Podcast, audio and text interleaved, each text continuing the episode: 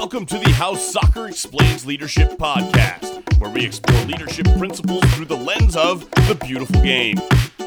Welcome back to How Soccer Explains Leadership. Thank you again for being a part of the show. Thanks for your download. And, you know, Paul Jobson and I absolutely love doing what we get to do. Today is no exception. I have Jay DeMerit with me today. Jay, he was the captain of the U.S. men's national team, Watford, little team over in England, and the Vancouver Whitecaps. He also has a documentary just about him. It's called Rise and Shine.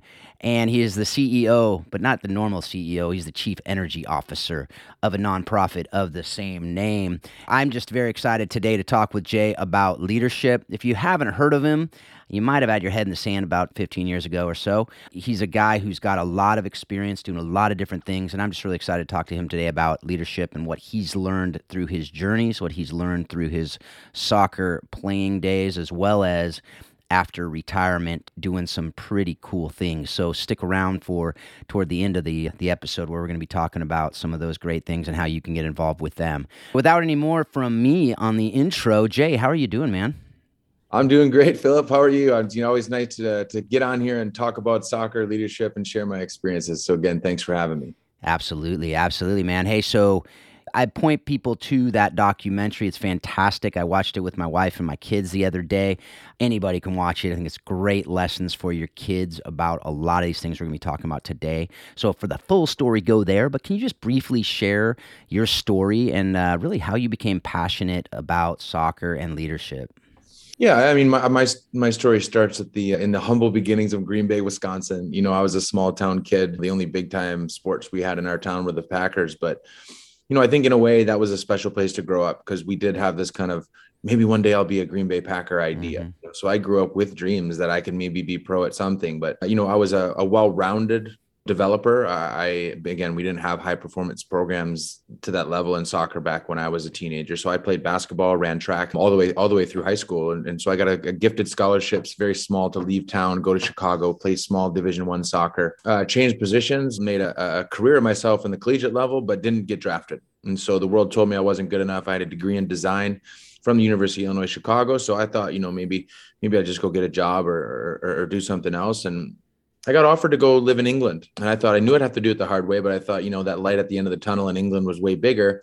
And if anything, I could I could go over there and gain some experience, not only because I believed I could still play, but but mainly because you know at the end of the day I thought I deserved a little bit of a, of a shot in some capacity, and so I took my shot. I went I went to England, played in the 12th division, making 40 bucks in an envelope for over a season, to plying away in the in the mud and cows of, of the lower leagues of English football. But I fell in love with the game there saw what real football culture was or soccer culture is as as they would call it here in the states or in North America but I fell in love with with what it was about and I had to make it and I, I worked hard. I, did a lot of things behind the doors and eventually got a trial with Watford made the team.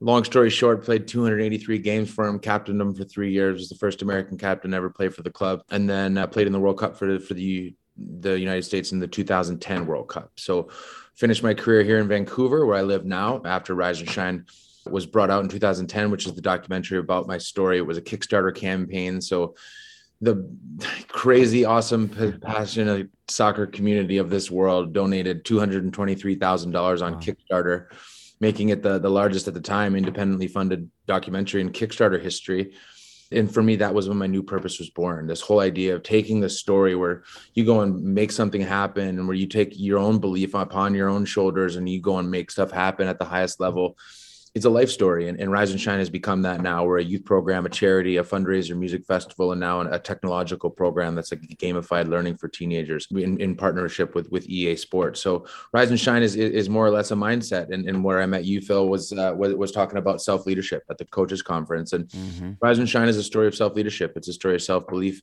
and and and and that's uh, really what we're trying to teach the next generation is is that they can take their stories upon themselves. They don't need us. We're just there to support. And i think a lot of times young people these days they think they need us to get them there and they think they have to wait for that one contract or that one person. It's all inside in my opinion and, but how you get there is, is now the next topic Absolutely, man. That's man, there's so much there, and we will get to all of that. We'll go dive deeper into that. I could mine that for probably three and a half hours. Just what you just said. I mean, the documentary is an hour and a half, and there's a whole lot more to that documentary. I imagine that you could have probably there's probably a lot on the cutting room floor that could have been in that. But I just want to take a step back to your childhood right now. So you you you did give the very short of the long story, no question about it. There's some really cool stuff in that story that you know, I'm not going to do some spoilers here, but you know, you probably know a lot of those stories, folks out there. But if you don't, go check it out. We'll have that in the sh- in the show notes. You can go click on the the link to that documentary. But you played multiple sports as a kid, right? You talked about Green Bay Packers. Actually, one of my good friends, his son, he played at the high school that I coach at now. He's playing for the Packers, tight end Josiah Deguara, good, really good kid. But you played multiple sports you you played football, you did track, if I remember correctly. I saw you doing a little jumping, running. Today, unfortunately, we don't have as many multi-sport athletes. Can you discuss the effects you believe of, of kids specializing in sports too early or or early in life and whether you think it's good or bad for their development as athletes and as humans just in general? Sure. Well, and I think uh, it's a big topic and I think it's becoming more and more of a big topic as we're realizing that sports specialization for the 1%, I think makes sense. But if we're trying to develop youth in the 99%, I think we're totally getting our structures and our infrastructures wrong uh, because if we're trying to develop high performance in a mindset that these kids can use sport as a tool to go and be who whatever it is that they're going to be and find their passions in life, be it a CEO or a marketing director for Adidas or a chef at the famous restaurant. You know, we forget that we sports was built for teamwork for taking on adversity. It was built for communication. It was built for competitive edge. It was built for togetherness. Mm-hmm. And and and and I think we've taken a lot of that stuff away from kids these days. And I think when we were able to play other sports and we were able to do other things, we forget about the team dynamics alone. And that's when I ran track, it was me versus me. And if I was on a relay, then it would be four versus the rest. That's pretty unique opportunity. Yep. If you're a golfer, it's the same. If you're a tennis player, it's the same. And so there's that relationship with you, which I think if we take individual sports away from a developer, then that's a problem. If I played basketball, I had four other players with me. And then I had to play offense and I had to play defense, and this and it was really fitness based, and I had to defend and I had to do all these things, and I had to score. Okay, that's interesting. And and and then all of a sudden on, on soccer, I'm a 10 and I'm and I'm one in the back and I'm shouting people around. I'm communicating to 10 people. There's no stoppages. So I got to learn how to think on the fly. I got to do all of these things all well. There's 10, there's 20 other people running around me in with no stoppages. So if you think about that across alone, just from the basis and the foundation of what the sports teach you from a social, communicative, any of those perspectives, then you, you you can see the lack of what I believe we're giving our kids if you just tell them at eight years old, hey, you got to specialize in soccer, and here's your road schedule for the next ten years, and good luck. Yeah. You know, are we doing them a disservice because within that they're going to get burned out. Within that, their skill set is going to be limited, and within that, by the time they're 18, one of those 100 are going to go somewhere that they actually dreamed that they were going to go. Mm-hmm and again, I mean that's as minimal as a scholar a college scholarship, not a professional right. contract. That's Absolutely. a whole that the one percent of the one percent that goes there is the is the next wave. Yeah. But again, we don't even talk about that because I, I I understand that most majority of young athletes want to get a college scholarship. That's that's one of the big results of a, of a young person.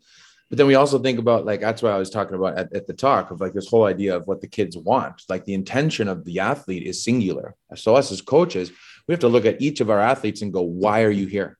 Mm-hmm. Are you here because your mom wants you to be here? Are you here because your friends are all here and you just want to hang out with them? Or are you here because you want a, a college scholarship and you want to work every day to get to that goal? Like, again, all of those three things are valid if you're asking as a coach. But if we don't know the intentions of our athletes to begin with, it's really hard to coach them because we don't actually know why they're there. And so I think if we start saying that all across the board with like, you can't you can't play basketball because you're not you're not allowed to. And you can't do art if you're an athlete because you're not allowed to. I think we're already taking these unbelievable skill sets away from kids that have them built inside of them. And it's up to the kids to figure out which skill sets they want when they're 18 but if we're not giving them a holistic experience to understand which skill sets they have then we're not doing a good enough job and making sure that that 18 year old makes the right decision wherever it is when because it's going to be theirs for the first time. And and for me I, I work in all of those things and i think that multitude of a holistic approach is the only way in my opinion. Yeah. And one of the things i loved about the documentary is you said that in college the coach come up and said hey have you ever played center back? You're like no but i played basketball and uh, you know that's what I teach my keepers. That's what I teach you know the different people that I'm that I'm coaching. It's like the movement patterns are pretty much the same. Mm-hmm. You just need to apply it a little differently, and you you know bigger field than a court, but the same principles, the same ideas of a, that the, the, defensive movement. I interviewed uh, Cori Close, UCLA basketball coach, and she talked about that. We talked about that very thing because she was a soccer player too. Mm-hmm. So you know, not just from a human perspective, but from an athleticism perspective as well, right? Yeah, and, and, and I always get asked now, like, well, I've seen high performance coaches be like, this concept will never work in our programs. This is what we're trying to produce these players, and you have to do this to get to the line Lionel Messi. And I'm like, you can say that, but you can't say that to me because I did it. Right. I played against Lionel Messi. So you can't tell me that you can go to school for art and, and get a design degree and have nine jobs before you even turn pro as a 23, 24 year old, and then go learn into leadership and then use all of these laundry set of skills that I learned through just doing it on my own and having to work jobs because I didn't have any money and having to be with a bunch of other people to learn how to talk to people and have a bunch of different bosses so I could learn how to listen. Now all of a sudden I have I have these attributes where I get pro and I get a contract. Now I have a 12 year career because why? Because I'm a good athlete? No, it's because I had a lot of those skills that allowed me to hit the ground running in the professional environment. And we and I learned those in life. I didn't learn those in my program. I, I, know that they teach it more now in the programs, but I definitely don't think they teach enough of it on a holistic level of like, you, even if you get to high performance, like, can you teach basketball to your soccer kids? Yeah, you just got to bring a hoop to your training center. You, you know what I mean? You're, you do not got to tell yeah. them to be a part of Joe Schmo basketball program. You can do it within your walls. So you, that's what I'm saying. But you don't need to be scared about changing the whole program because I know a lot of youth directors, they're so close to their programs that they think that they can't change the value system or they can't change the practices because of all this pressure. And again, the pressure is monetary value. And that monetary value is scholarship. Yeah. That's a hundred to two hundred thousand dollar value for a mm-hmm. parent alone.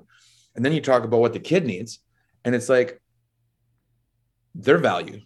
You know what I mean? What do they want to do? Yeah. And, and so you, there's a big mix of this conversation, and we could I could do a whole podcast on this whole concept, but at the end of the day, I don't believe that we are providing enough of an opportunity for these kids to get to know themselves. And that's the only way any kid is ever going to lead themselves in life is if they know themselves enough to make their own decisions. Absolutely. Lee, Lee Baker, who I interviewed probably in season two of this of this show, he he runs a legacy soccer club down in Houston, and uh, he was an All American. He went and he played.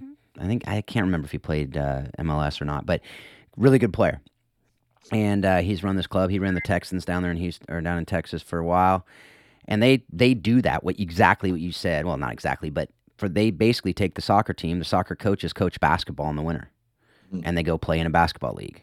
And so that idea, let, us be innovative, let's be creative. Let's not just go the, the this lane that we we know and we stay there. Let's let's be thinking bigger and let's be thinking for the kids and what's best for them. 100%. And and I think it's again it's they're not as bored you know we right. got to also think about how you how you keep your your learning appetite strong you know what i mm-hmm. mean it's the same yeah. even when you're a pro if you got a coach that just does the same training session every day it's you get bored and you're not yeah. evolving and you're not innovating and i think that that really was where my creative background came in you know i went to school for design and have a degree in product design and it just always taught me about this whole now you've made a prototype test it do it get feedback and make another prototype and it's the same thing when you're coaching and it's yeah. the same thing when you're playing.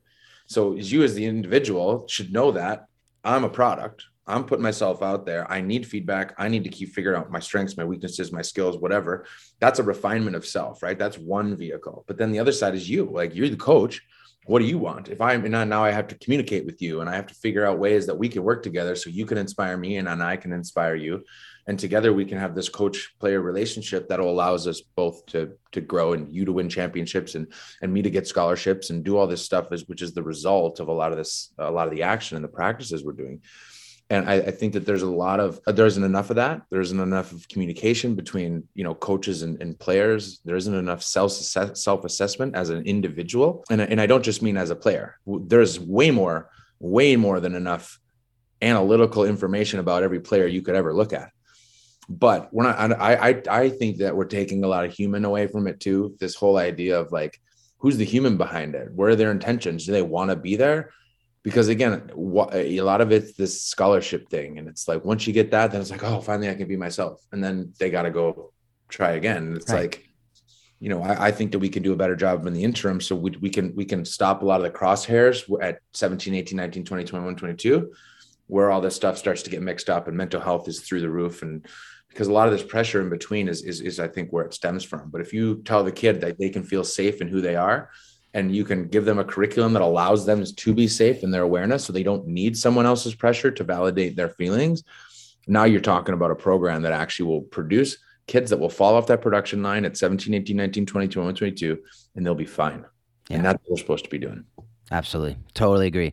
Speaking of being bored, I imagine based on what I watched as you as a kid, it seems like you're wired probably pretty similar to me and my son who watched that documentary with him. I, I told him he could ask a couple questions. So I've never done this before. So I, I think you'd enjoy this because you work with kids all the time, right? So the one of the things he wanted to know, he said, you know, when you were a kid, and I, he he just assumed you was, you struggled to focus, but he said, how did you get excited about school and focusing on your classes?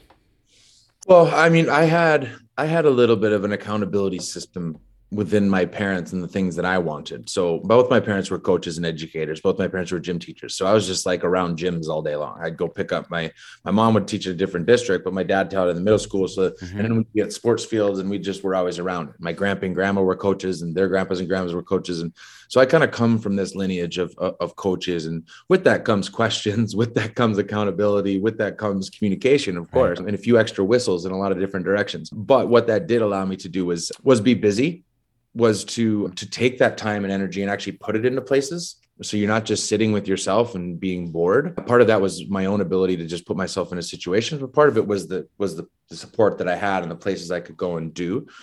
And so i would put a lot of focus on that just just get just being busy and trying to find out things i was interested in. And then i mean the second part is just that support piece of like if you if you go in and you try something new i was supported. I wasn't like ah see you suck at that. Yeah you know what I mean? And we see yeah. a lot of that in in, in, in, parents and and and and the support systems that you know are, aren't there for our kids as much. And especially if we are in, in a more of a single lane now.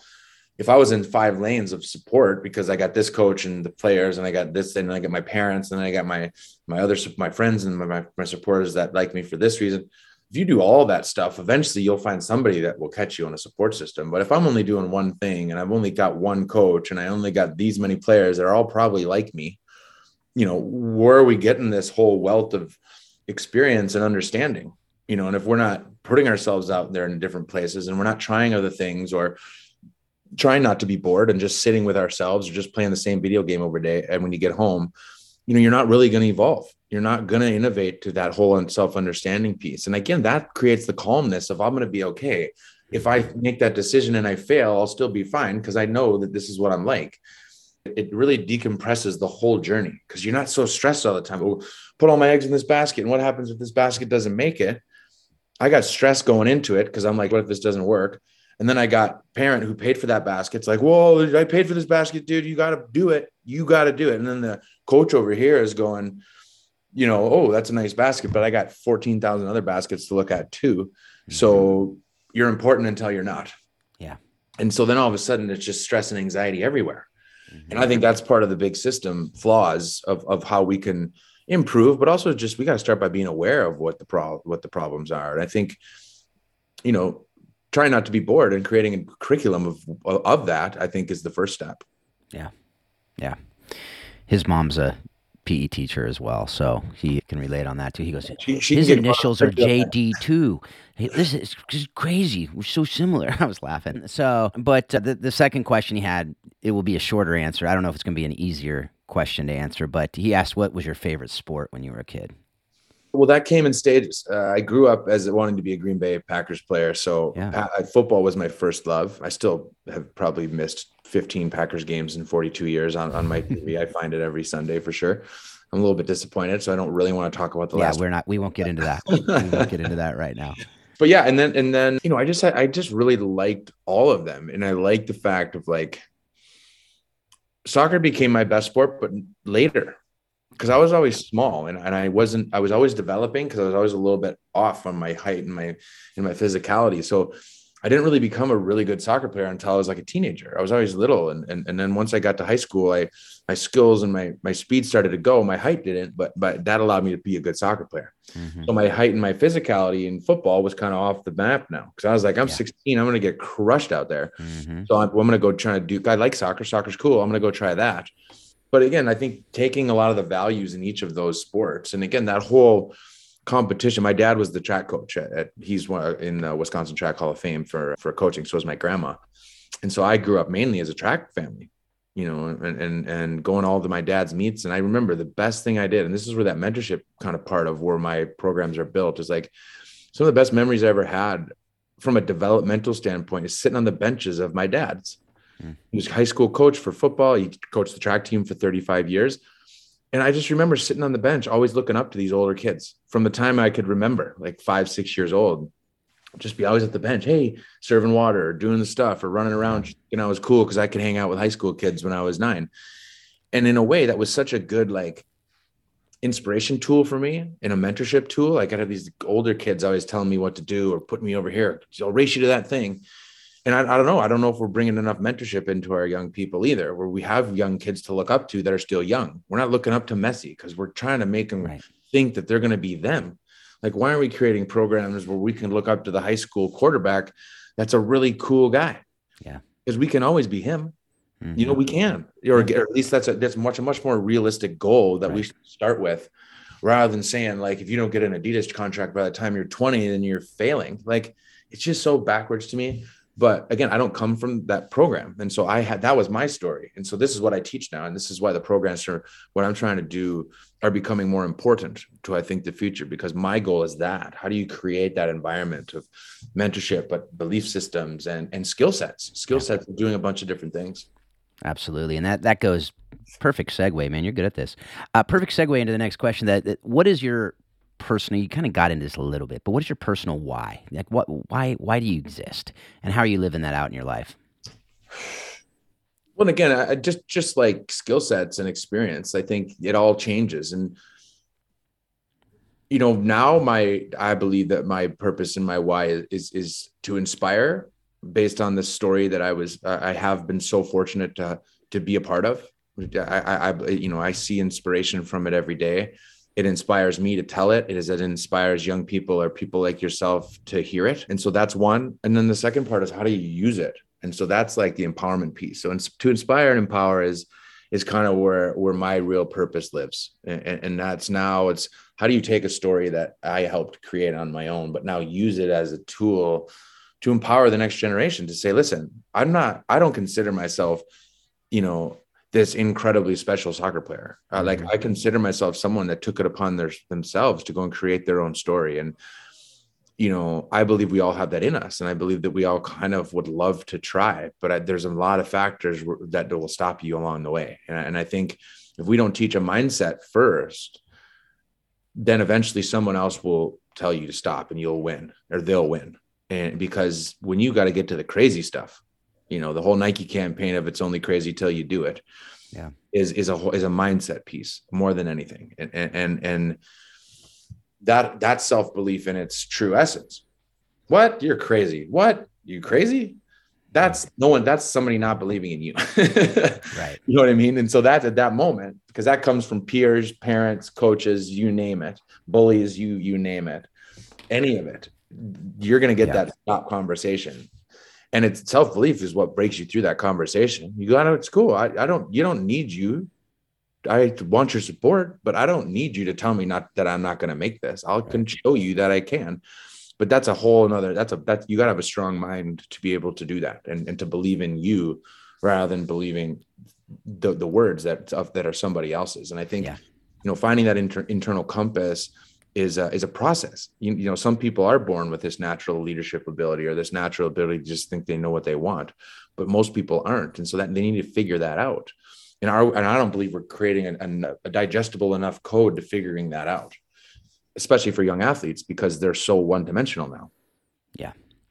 So let's talk about that. That what you just talked about in that in that answer. Just this idea. I, I heard a couple things in there that I wanted to get into. One is overcoming adversity, resilience.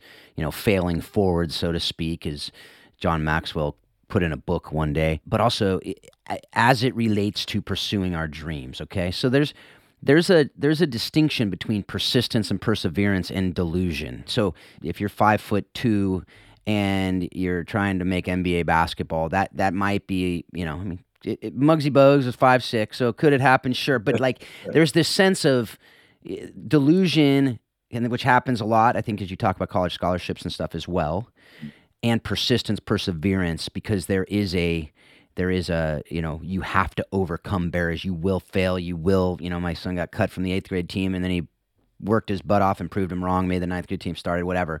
There is though there is that side of it.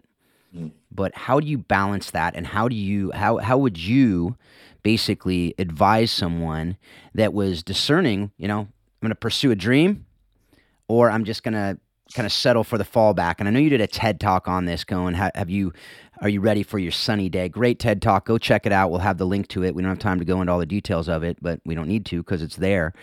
But do you get that? You see where I'm going with this? As far as you, you're going to overcome adversity on a way to a dream, but at what point do you, in the discernment process? I mean, you you obviously kept pushing through. I mean, there were a lot of people who told you no. So well, what, that's what, that's where the self belief piece comes in. Yeah. And so you know, the whole self leadership is is literally an unlocking of, of of of a trait that allows you to unlock the next one that requires this whole relationship with you. And so it's first of the intention. So if my intention is to get the scholarship, I know what it takes to get there, but I got to work back. I got to work small increments from intention A is I want to get a scholarship. Okay, now what do I need to get a scholarship? Okay, first I need to be this. I need to start from my team. I need to be the best one of the players in my valley. I gotta I gotta go to these recruitment camps, and then I got then I'm gonna get a college scholarship, right? And if I don't play well, if I don't start yeah. from my team, if I don't, you know, are we working backwards enough to understand the the steps? And then okay so that's the intention. And then from there it's it's this whole awareness piece. Like what do i need to do that? What okay first my, i need to get my feet better because i talked to a scout and he's like my passing out of the back isn't good enough. Okay so that's a nice work back. So now now it's my passing because i know that that's one of the ways that i'm going to get there. And then i so that allows this awareness piece. Now first i have intentions why i'm here. Second is the awareness. The third thing is the confidence building pieces. And so that's the skill sets what are the what am I good at? What am I why am I going to get picked? Why am I going to get this scholarship? Because I'm good in the air. It's because I'm a good leader. I use my voice. Those are the things you should always make better. Always be good at what you're good at. But when you look on the other side, I got to know what I'm not good at either. What's not going to get me picked. So that's when I'm hitting the ball off the wall with my left foot for 50,000 mm-hmm. times over the first a couple months of the season because I know that scholarship, that's the only way I'm going to get there. But I know that my left foot isn't good enough. But if I'm not aware of it, or if I'm scared of it, or if I haven't practiced on that skill because I know I'm not good at it, that'll help. That that'll be one of the hurdles. That'll be one of your adversity pieces. Oh, he, I was going to pick him, but I didn't because he wasn't quite good enough packing. So passing. So again, a lot of us we know it, but a lot of the time it's hard to do work and it's hard to do things that you suck at. But I always say my advice for doing those is like when your weaknesses, it's doing when no one else is around. Yeah. You don't need to start working on your diagonal balls in the middle of a game. you do that after training or on your Saturday or on your day off, or go grab your buddy and go to the park because we all know what we're good at and what we're not. That's not hard to see. And if you don't know, coaches will tell you too. But it it's that work in between. It's that whole idea of like working in the dark or what that looks like. Because everyone is working, everyone's going to training. But if you want to start hopping people in your line of success, that it's thousands of them standing in front of me. When I went from university, I was 24, 23 years old. I probably had 5,000 people that were at my level in front of me. But how do I start jumping them? Well, first it's like I got to get better than them because I got to get picked over them. So that means I got to be better than them, not the same. And so how am I going to be better than them? If, if they can't hit the diagonal, I'm going to hit, keep hitting until I can. That's one way. Another way is like if it's the fitness test that they're looking at, I might am I practicing enough on my fitness score so when it matters, I use it. You know, are we doing enough of that dark work? In my opinion, and I don't I don't know if enough kids do that. But in the way, once you start doing the dark work, that builds the confidence, right? So that's step three. And now I got confidence because I've done the work. I know what I'm good at. I know what I'm, I've asked the right questions. I've received feedback. And now I'm starting to create confidence in myself because I'm working. And I they go, hey, I know what I can go and mark that guy because I'm fast right now. My 40 time is up. My fitness levels are the highest they ever been. I've been working on my footwork in my box, my box defending. I go play against number one forward ranked guy that's going to go play for Stanford, and I wipe the floor with him. You think because I've done all that work in the in the dark, so then I can shine when I'm playing against that D1 recruit, and then all of a sudden I walk off that field. Do you think I have more confidence now? Of course I do. And so Absolutely. that's how you gain these confidence pieces because confidence is what uh, unlocks the last thing. And that's the self belief that I don't need anyone to tell me because I know I can do it.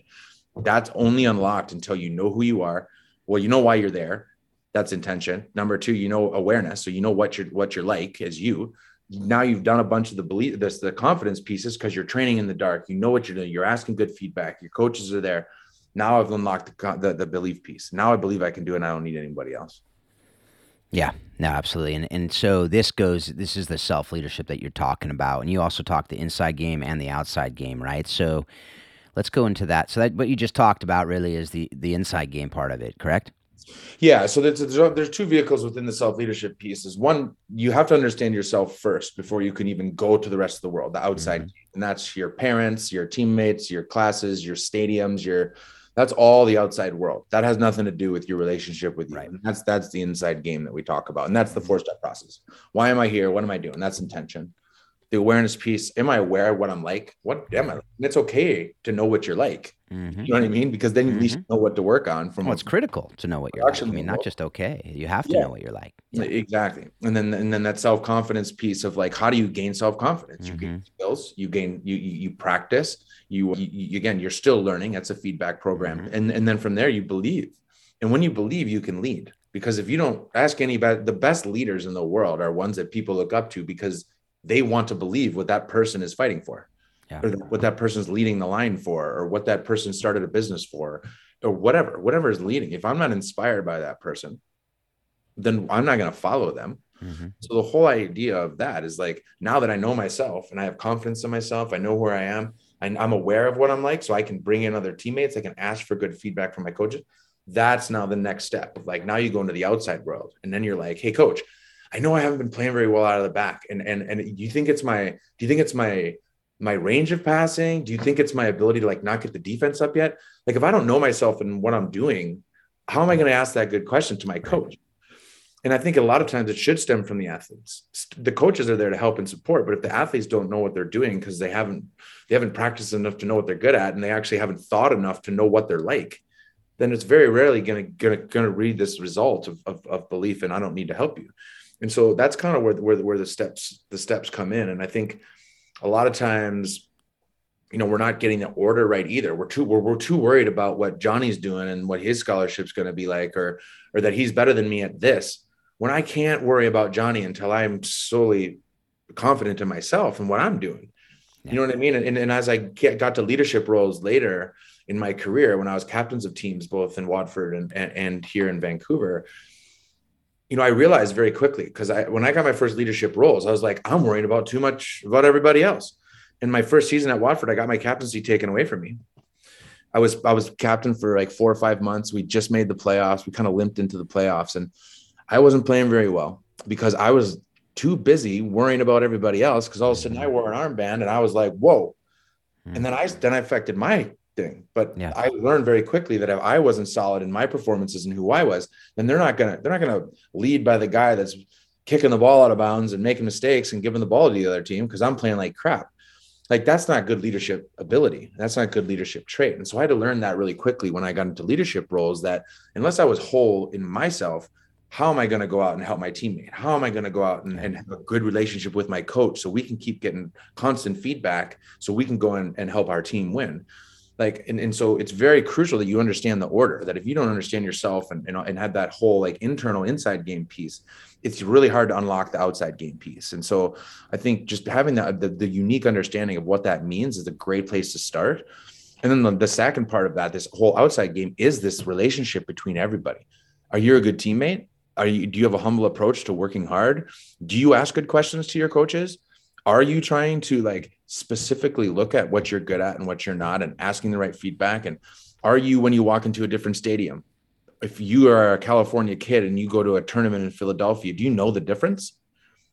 And do you know that philadelphia is a different place? The players are going to be different players? Like have you thought about the environment you're living into too?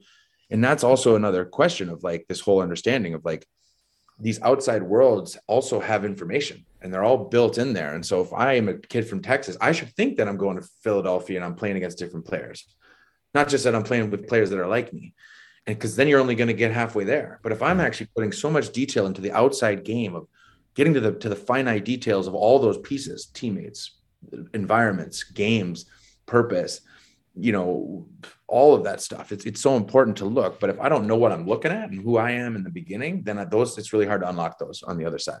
Yeah, definitely. Now, and you, you talked a lot about players there, and I just want to be clear. A lot of coaches are listening to this. Coaches, what he's talking about, self leadership. This is why we have the number one thing we teach. It's about six modules in our coaching the bigger game program. Self leadership if you aren't aware of yourself, if you don't know your why, if you don't if you're not self-confident, if you don't have the characteristics of a leader, you're not going to be able to lead others well. You're not going to be able to lead others in their self-leadership. And so that's something that I just, you know, I, I don't want to put words in your mouth. So I want to just make sure that you agree with that, that the coaches, I mean, just today, this wasn't even part of this, the script. There is no script anyway, but this wasn't part of the outline. Roy Hodgson just named your your beloved Watford manager and Claudio Ranieri out. So but this idea of the manager is leading the team and leads the captains, leads the leadership team, leads the players. But if they're not so healthy in themselves, the team will suffer. And do you agree with that? And how have you seen that play out with the different managers that you've had and how they've been able to lead you and your team? Yeah, and I think it's a good question because when I, you know, obviously I'm on social media saying "and Roy we trust" and all these mm-hmm. kind of things, and again, Ray Lewington, who's his assistant and has been for the even from the England team, he was the manager that signed me at, at Watford. So he, right. you know, I have the ultimate love and respect for that guy. He, he gave me my life and believed in me when no one else did, and you know, at the end of the day, that empowered me to go the player that and be the player that I did. I was given an opportunity and, and I took it upon myself to make the most of that opportunity. And I believe that that's at its core what coaches have to do. And the rest of that is support and to create a good value system that allows the players to believe in it. Mm-hmm. That's the empowerment piece. And that goes back to what you're originally talking about is how do you as a coach empower your individuals? Because and, I, and a lot of people on social media are already like, well, it's great to have another name that we've heard of, but it's the players that are going to win the games.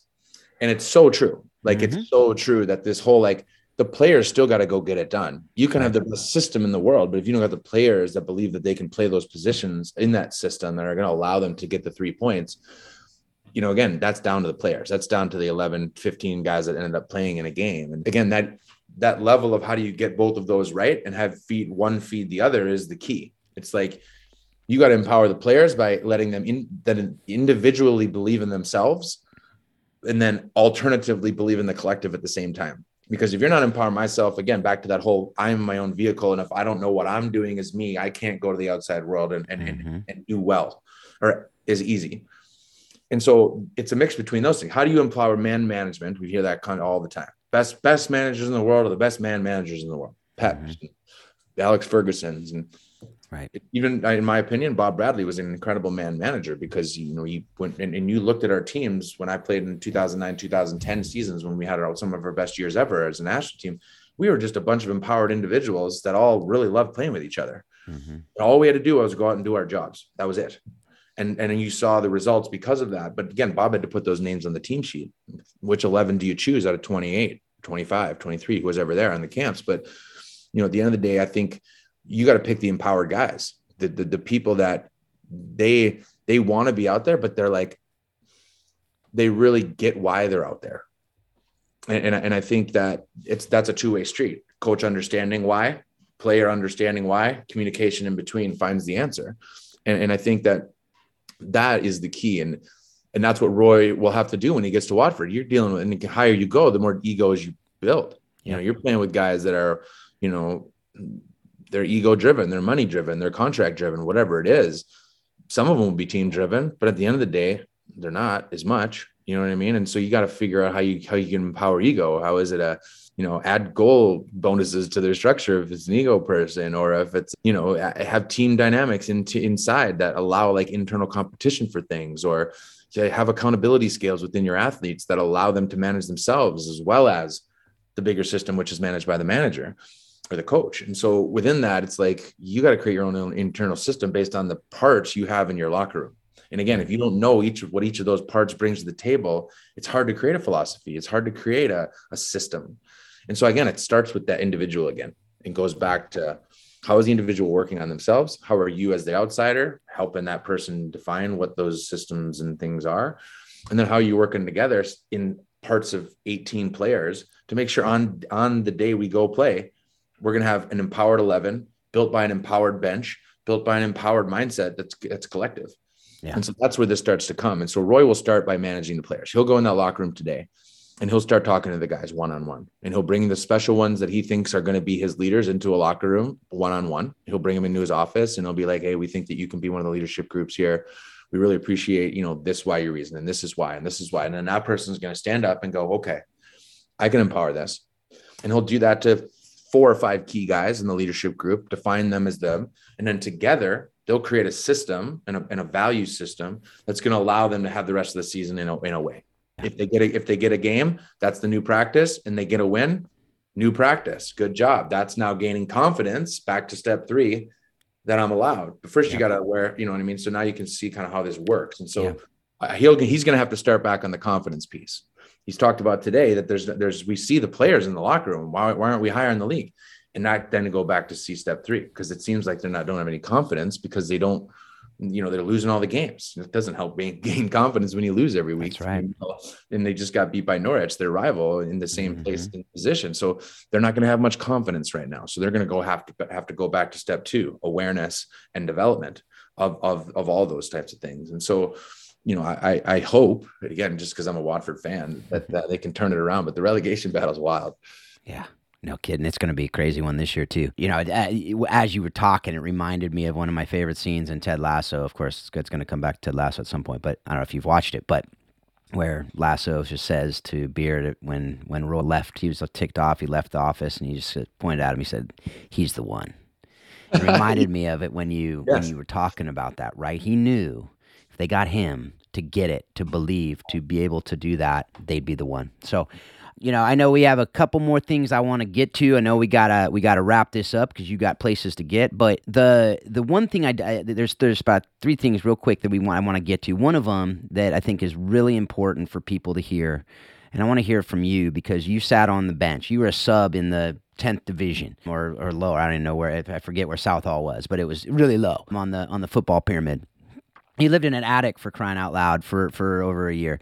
You were watching from the bench. You were a rookie American uh, on Watford. You know, you were you were not a captain a lot of the times. You were a sub a lot of times, right? And you were you kind of you got you were rejected by the MLS out of college. So, what did you learn from being a follower? Because there's there's the reality of every great leader needs to be a great follower first. And every great leadership person you'll hear will say that. So, what did you learn from the bench? And how can you encourage people who are on the bench? Or what did you learn when you weren't that, you know, leader of the team from those who were leading, from those who were on the field when you were watching? Well, I guess, and that's a great question. And, and I think the, the at the core of it, when you're on the bench, you get to watch, you get to pay attention, you get to have a lot of information that you don't get to see, and you get to see it from a different perspective. Because when you're on the field, it's a different story, and you're a lot to manage. But if you're on the bench, you can you can watch the game, you can learn. And then when I got to England, that was the first thing I did when I didn't play. I'd, if I didn't make the bench, I'd sit up in the stands and I would watch the four center backs mm-hmm. on both teams. Of both teams, and I just watch them and I would get all this information. I'd be like, oh, he likes to push up. He's more like me. He seems like a good athlete. I want to see how he marks that person in the box.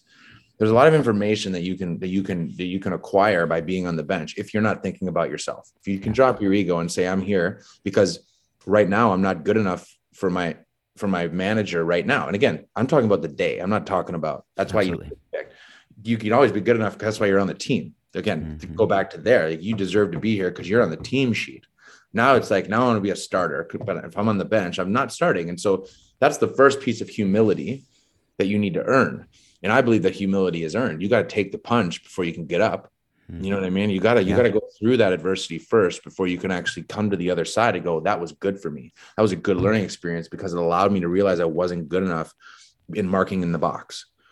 Because I did I let up set pieces two games in a row and then I got benched. And I'm not on the bench and I'm on the bench today because I, I wasn't able to okay, now it's like coach can produce that communication and I can think of it myself. But either way, the answer is there. But if I don't get to that answer because my ego is either on one side or my coach isn't communicating that, then we're still never going to find that find that answer. So that's that's one. And then I think the second part of that kind of being on the bench concept is is just this whole idea when we start not thinking that we're the best, it allows humility and humility in my opinion breeds work ethic.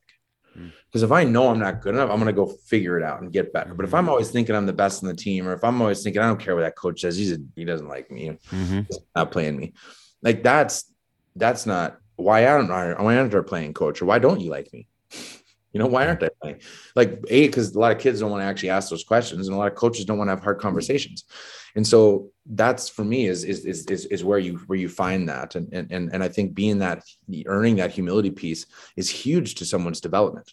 And, and, and again, if you can't create it because you got to start the kid every week because he is that good, find another way to create adversity for that person because they're going to find it and have to do it eventually. And then how they deal with that is actually how one keeps hopping those people in line because Yeah. that's what I was able to do.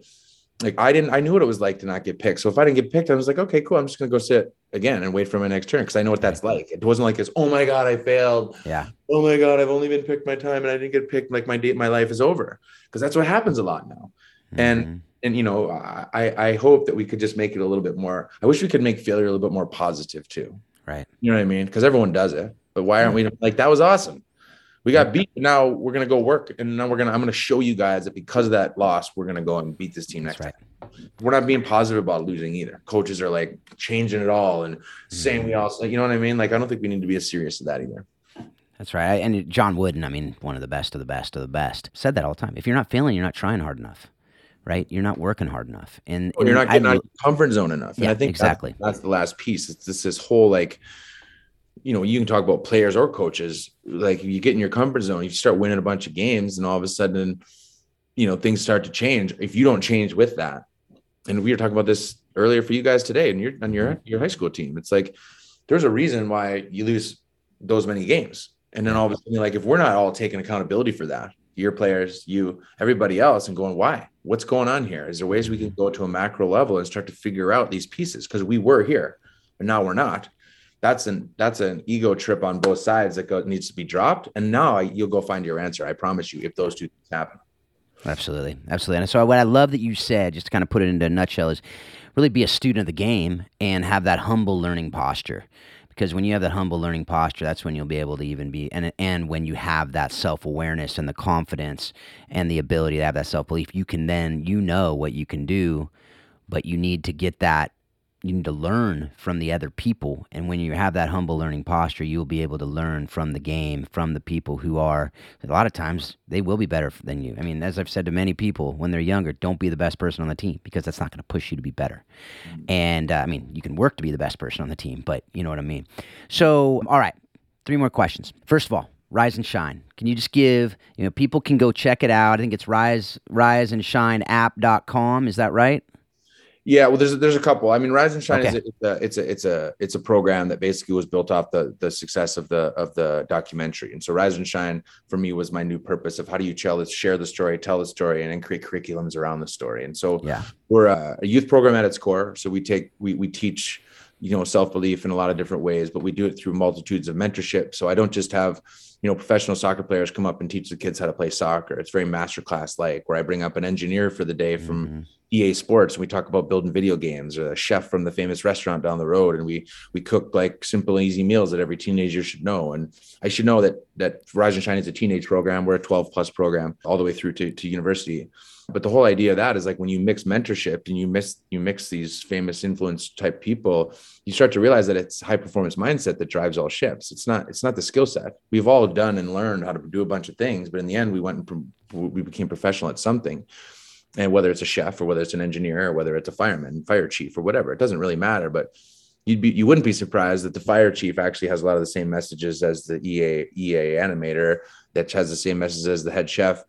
And they've all gone through adversity. They've all had to learn from mentors. They've all had to believe in themselves when nobody believed in them. They've all had to you know work extra hard when they, no one cared about them yeah. And and so within that you know you create a curriculum that allows for that mindset. People start to understand that a they're more relatable to other people than just the coaches they thought that they knew but they also start to realize that a multitude of skill set is actually real and so i think that that's that that's how we start to run our curriculum. I, I, create social programs because i believe that when you put kids in front of each other that look different and feel different and are from different places it alone in an ecosystem creates a unique thing. So i, I raise money mm-hmm. through a music festival and events we run every year that basically takes half of my curriculum and i go out to the programs locally to deserving kids and find them. And and, and, I, and they get to come up to the camps for free and and a lot of times that'll create a unique social experiment anyway. So I'll have kids from yeah. First Nations communities that haven't left them, and they'll be come down with a bunch of kids in Nike jackets, and in the end, they'll end up being the best buddies ever. Mm-hmm. But they've never even been in the same room before because they come from different cultures. And and and so for me, I, I mix culture, which I think is which is hugely important for development.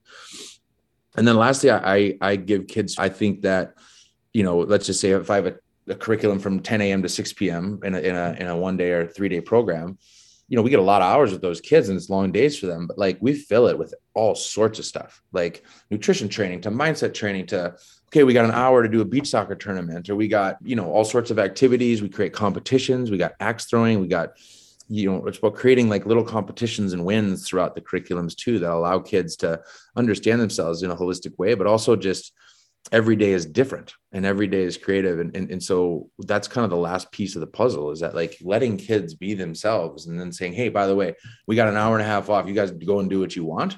They're like what? Do yeah. what we want. What does that even mean? I'm like i don't know. You figure it out. I don't care. You know i get, I get an hour and a half and I, you guys are all here. You all have your phones. I can see you all. Go do what you want. I don't care and they're like, whoa, that's cool. And then they bring in with more trust because now they now that the support psych's here for the guy comes in for the next two hours, or the you know the the female animator comes in to talk about art, they're much more likely to give that person the hour of attention because they haven't just been drummed in all day long where they think yeah. they're not just to listening. And then they're like, oh God, I gotta pay attention to this now, and I gotta go do this now. It's not that. It's, it's not how we give kids this ability to open up their ears. We got to give them what they want in a certain way, and we got to give them freedom. We got to give them choice, and we have to give them this ability to understand themselves safely. And when you get those pillars right, then I, am I promise you, because I've seen it for the last seven years, the magic happens. Yeah, definitely. All right, and I, you got to go get your son at school. So Dude, I'm on the, the school this, this, afternoon. This question is what what lesson learned directly from the game of soccer have you used in your parenting and in other relationships, but really just focusing on the parenting since, you know, just in honor of you having to go get your son. But have you used in your parenting, you know, the, the example I always use is the retaliator gets the red. I use that with my five kids all the time. Like, hey, you know, the, the first thing we don't see. The second thing is what we're going to see and you're going to get in trouble. So like that. What, what, what, do you use with with your son? Uh, kind of the same type of curriculum that i'm trying to create for the older kids. It's it's yeah. you know letting him understand like again I'll, I'll, I, i'm happy to even talk about my kid. He doesn't he doesn't really want so far he's never really wanted to play soccer. He's mm-hmm. six. He sees he sees me he does all these things and he's like he looks at it and he wants to kick with me but he doesn't want me to coach him. He doesn't want me to tell him what to do and he doesn't really want to go in a team environment because he's a little bit scared because he thinks that he's going to have to be his dad and i see it i even talked to him about it and he's only six so we're just starting to get to real conversations but just having that understanding it's like i'm already like well what do you mean you don't want it but I'm like already catching myself going, no, I'm already trying to prep, you know, mm-hmm. push my life on him and tell him that he has to be something like me because I was that, and so should you.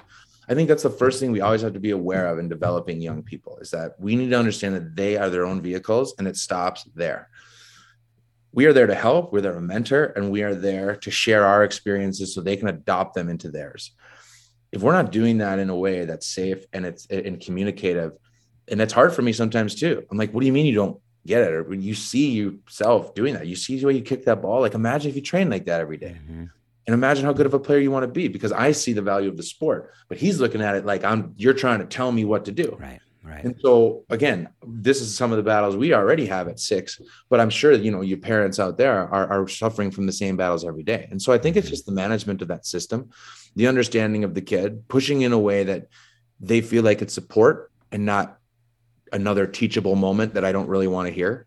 right, right, right. You, you, know what I mean? I think oh, absolutely. Right is it's really hard, but at the end of the day, it's communicative that finds those answers. It's like, yeah. I liked when we did that, or we create a fun competition that makes the kid understand that competition can be fun and not pressure built. But are we doing it in a safe space or doing it something that's fun or off the field? Like there's lots of ways. But to your point, a long time ago in this in this thing, it was just being creative about it and trying new things and and being innovative about what's working and what's not. And and and that starts with this whole idea of open feedback. And so I think, you know, parents that are out there, just keep providing positive support for your kids. You know, keep trying to take pressure off them because they get enough of it in the real world. You know, I think mm-hmm. we're trying to put too much pressure on our kids when all they've done is live in their world every day, feeling pressure in every moment. From the time they wake up, they check their phones. From the time they get to school, they're they're getting peer pressure and teacher pressure. And then they come home and then they're getting parent pressure. And they're like, no wonder why I'm suffering from so much yeah. stress and anxiety. You know what I mean? Like, yeah. And we wonder why. We wonder why. And they're like, oh, actually, when you break it down, that's why. It's because right. And then we don't have these pressure systems that are allowing people to fail. to your point earlier, like now we're now mm-hmm. we can't fail. And now we have to be so finite in our abilities that if we fail, we're going to consider ourselves failures. And then that's going to create this mental health tornado.